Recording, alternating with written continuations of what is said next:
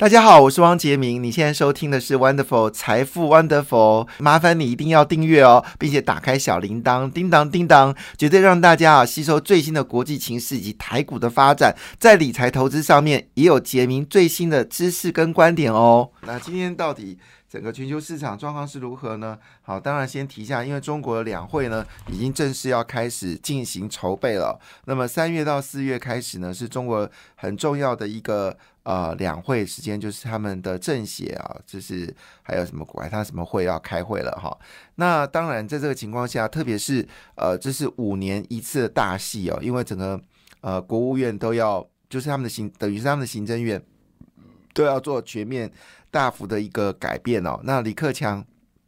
啊，已经确定裸退哦。那很多的李克强之前这些培养的这些国务院的这些人呢，都全部哦，陆陆续续也决定不愿意替习近平来啊效力哦。那以目前为止呢，中国的态度很简单，就是过去吃洋墨水的都退出了这个所谓的政治，就是我们说的高高阶的这些主管呢，就是政治高层啊，那全部都是本土啊生产的这些呃。专科生啊，或者是大学生来担任这个国家的领导人哦，平均年龄大概也是六十岁以上。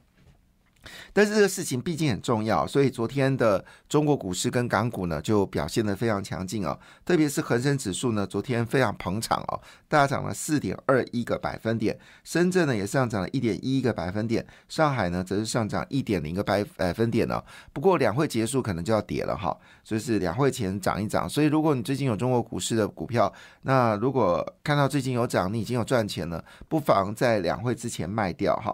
因为两会之后呢，中国就要面对严峻的经济的考验了。那当然呢，在这个情况之下呢，我们也注意到了，就是日本股市呢，最近是在呃平盘持续有稍微走高啊。那么指数呢，已经默默的从两万两千点、两万六千点呢，已经垫高到两万七千五百一十六点。最近日元的贬值呢，对日本股市来说多多少是有一些帮助哈。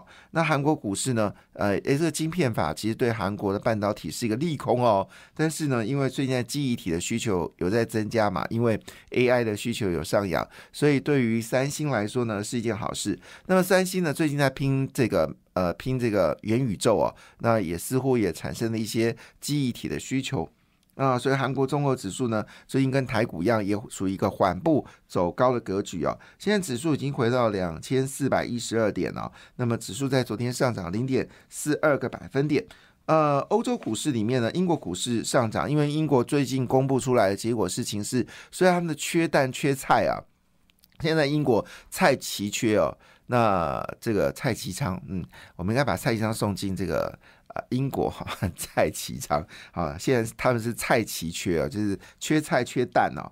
那英国股市呢？但是受到通货膨胀呢，已经降到十个百分点以内了。所以英国股市呢，昨天上涨零点四九个百分点。但是德国和法股市还是一个修正的状况，德国股市修正了零点三九个百分点，法国股市上涨了修正了零点四六个百分点。不过这一波其实欧洲股市已经快要逼近前波高点了，是所有市场里面涨幅最为快的。英国是创新高啊，好，那么亚洲股市。是呈现涨跌互见的状况，印度股市终于涨了啊，涨零点七六个百分点。那么菲律宾股市呢，涨了零点七八个百分点。菲律宾股市呢，其实虽然菲律宾政府现在有点抗中哦，但是呢，股票市场其实跟中国股市的联动性还是很高的。有这观察到中国股市上涨，菲律宾股市呢就是上涨的一个状况。或许呃某种程度经济部分是有些挂钩吧。好，好了，回到了重头戏。就是有关美国股市哦，美国股市呢，昨天的状况呢，基本上是收在平盘跟小黑哦。那么昨天的费半指数呢是微幅修正了二点五六点哦，那么跌掉零点零九个百分点，零点就是万分之九。纳斯达克修正幅度比较高，修正了零点六六个百分点。那道琼呢，则是修正了，呃，道琼呢只是涨了五点一四点啊，涨了。零点零二个百分点。那昨天的美国股市为什么会疲软呢？主要原因因为十年期的美债利率呢，从去年十一月以来呢，首次正式突破了百分之四哦。那当然，这就意味着啊，就是通膨还是有。影响到美国的股票，那未来会影响到美国的经济，所以市场的关注呢，还是在于美国的升息到底会升多久啊？这个是呃，现在原本预估呢是二零二三年呢底啊，就是下半年，就是十月之后呢，很可能会降息，那已经。不存希望了哈，那现在是认为二零二四年的上半年会降息吗？最新的说法是恐怕不是哦，是二零二四年下半年哦，就是甚至到年底的时候呢，才可能有降息的可能。所以目前为止来看哦，美国这个五趴的高利率呢，会延续呢，大概差不多是一年半以上的时间。所以这个也让市场呢稍微有一点点的忧虑哈，也造成了。股票市场的一个回档，不过晶片法这次所提出的晶片法，坦白讲，并没有是那种是很慷慨啊，没有哦，就是它有附带太多的条件哦，呃，这个条件呢，竟然没有让这个非半指数重挫，反而是修正零点零九个百分点。我是大为吃惊哦，因为后来晶片法并不是每个人你要就给哦，它有非常严格的附加条款，包括你的劳工人数啦，还有包括你不能到中国扩厂啦，还有包括你多赚的钱要分出来啊，还有包括好像不能做库藏股，反正条件一大堆了。就是你要这笔钱，不是说这三百九十亿美金白花钞票就给你了，没有，它会限制很多的一些条款。那这件事呢，其实让韩国有点担心，但昨天韩国股市并没有反映这个利空。反而是上涨的，所以可能呃媒体传述的比较严重啊，可能厂商觉得不是那么恐怖，所以昨天费半指数其实没什么跌哦，因为如果以这个重大利空来看的话，理论上应该跌个三四个百分点，我把预期昨天费半指数至少跌个四点五四四个百分点以上哦，就没有，好像完全没有感觉哈。好了，当然。在这个情况之下呢，大家最关心的还是在于就是美国的这个 NVIDIA 跟这个 AMD 哦。那么昨天呢，NVIDIA 修正幅度比较大，因为传出伺服器整个新的平台架构呢，好像接驳的并不顺利。好，所以呢，呃，NVIDIA 在伺服器平台这部分呢，好像没有想象的那么好。原本预期今年第一季呢，应该会绝地大反攻嘛，因为去年新的平台已经上线了，希望今年平台可以热销。结果今天新闻说并没有，所以 NVIDIA 股价呢，在涨过一倍之后呢，昨天修正了二点二三个百分点，还好啦。哈。那 MD 的修正幅度就比较低了，因为传出来 PC 市场呢已经有回温的状况，PC 市场已经有，这是惠普全世界最大。大的笔电公司呢，啊，宣布电脑公司呢，宣布这个 PC 呢，就是笔电呢，还有这种说的桌上型电脑，好，就是电脑的行业呢，应该在今年第一季就是谷底了哈。那已经发布了，可能会在第二季呢有复苏的状况，所以对 AMD 来说是一个利多，那对于英特尔来说更是大利多，所以英特尔昨天应声了，上涨了一点六个百分点。好，那同时间呢，联发科昨天是大涨嘛，盘中到了就七百九十块钱了。主要原因它要配高达七点六元的呃七十六元的现金股利哦。现在这个世界是这么简单，华兴吝啬，好，华兴赚五块多只配一块六就打到跌停板。那按照这样计算来看，可能是三根了哈。那第四根再去买，好，那这个是你配息，你配息吝啬。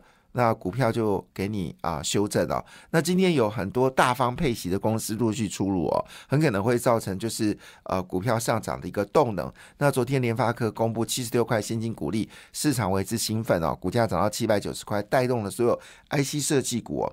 它的竞争那昨天呃涨到九趴嘛哈。那高通呢昨天也上涨，涨了零点七三个百分点。那反映的是中国市场呢已经开始有些复苏哦。可是问题来了。高通的晶片很可能原本它跟都有供应这个苹果嘛，好，但双方呢因为官司互互相告哦，那这件事呢，这个高通真的你做错了，你以为苹果真的那么需要你高通吗？那当然，苹果那一度呢一度时间呢，为了对付高通呢，曾一度跟联发科讨论呢，由晶片卖给联发科，那后来有卖成吧，哈。好，但高通呢，昨天还是上涨了零点七三个百分点。好，大家最关心的还是台积电、联电嘛，哈。那么联电呢，已经从呃上礼拜五呢，连续啊，就是到礼拜五、礼拜一、礼拜二、礼拜三，好，连续上涨哦。应该严格来说，应该上涨了快一个月的时间了。那么联电呢，昨天继续高飞哦，那么上涨了一点六个百分点，气势比台积电更强哦。其实反映到。呃月二月份来看啊，联电也涨了两成哦，哇，不简单吧哈？那联电呢，呃，去年呃赚了五块钱嘛，今年还是会赚四块钱以上，那应该配息会配的不错了哈。那台积电昨天上涨了一点五个百分点，所以我们在美国的这个呃这个半导体股票呢，涨幅是超过了费半指数哦。非因为我们跟晶片法比较没有关系，台积电拿的是 Arizona 的这个补助款哦，有没有拿晶片的费用，这个我就不是很清楚，也许要看，因为现在。还没有开始申请嘛？但 Arizona 补助确实是有的哈，所以呢，它今天上涨一点五五个百分点，日月光呢上涨了一点二六个百分点，联电呢则是大涨了一点六个百分点哦。那当然，大家最关心还是特斯拉。特斯拉呢，在昨天前天反弹之后呢，昨天是修正了一点四三个百分点哦，股价还是维持在两百块钱以上。非常意外哦，因为呢，这次昨天是三月一号是特斯拉日啊，其实公布了许多的利多，包括要在莫斯科呃墨西哥啊墨西哥设工厂，同时间呢也要发展 Model Q，Model Q 是呃就是我们说的平价版哦，那么价格可能可以降到就是一百万以内有找，好，这是最新的。一个说法，那它是小型车，那这都是利多啊，奇怪了，为什么股价没有涨呢？好，那继续来理解啊。那昨天高端几乎达到跌停板啊，那其实美国 Novavax 呢也是暴跌了二十五点九二个百分点了，也就意味着疫情呢已经慢慢的哦开始有缩减的一个状况啊。好了，当然有一个指标股要特别谈，就是 Three M，Three M 呢是最会创新的股票，也跟美国的民生啊最关心的 Three M 啊。好，在这个确定可能景气会有稍微回档的同时间呢，竟然逆势大涨哦！Three M 昨天上涨了二点二五个百分点哦。其实 Three M 是一个非常适合，如果你有喜欢买美股来做存股的话，其实 Three M 是一个非常适合存股的公司。当然，最适合存股就可口可乐了哈。这是那个呃，这个呃，巴菲特说看到可可乐就像是中了。这个乐透一样，每年的配息都很惊人。当然，因为它持有成本非常低，当然配息就觉得很开心。但你现在去持有，十年后之后，你会觉得配息很开心啊。那呃，Three 表现的非常好，但是呢，啊，这是我们说的昨天呃所公布的一个股票市场。那这个制造业数据看起来，美国还是相对比较疲软，呃。这个不论是我们说的供应商协会或者制造业数据，都还是在五十分以下哈。好，当然这已经不影响到这个美国市场了。现在最关键的焦点还是在于，就是市场对于美国库存的消化的一个状况，还有中国经济是否有乐观。那么原油价格有没有机会上涨？那昨天的油价呢是七十七点六九块美金哦，这是。自二月十六号以来最高的收盘价。不过最新消息哦，就是油价可能会继续往上走高哈。主要原因是因为中国需求已经开始出来了。那么中国需求呢，是一个非常矛盾的讯息。一方面我们看到东莞的订单是不断流失哦，那不断的倒闭潮不断的开始。但另外一方面呢，呃，制造业数据呢又回升了。当然，可能是因为去年数字实在是太惨了，所以现在稍微好一点点，就把这个制造业数据就拉抬起来。那也因为中国现在呢开始，他们说。对于呃官员呢要做铁公鸡，但是对于人民呢要做这个要做这个傻币者啊，所以中国呢在这这段时间呢，大概傻币的金额呢可能高达了一百二十兆台币啊，一百二十兆新台币。台湾一年的 GDP 在二十兆，所以他们今年傻币的金额是台湾 GDP 的六倍哦。那这傻币效果有没有起来呢？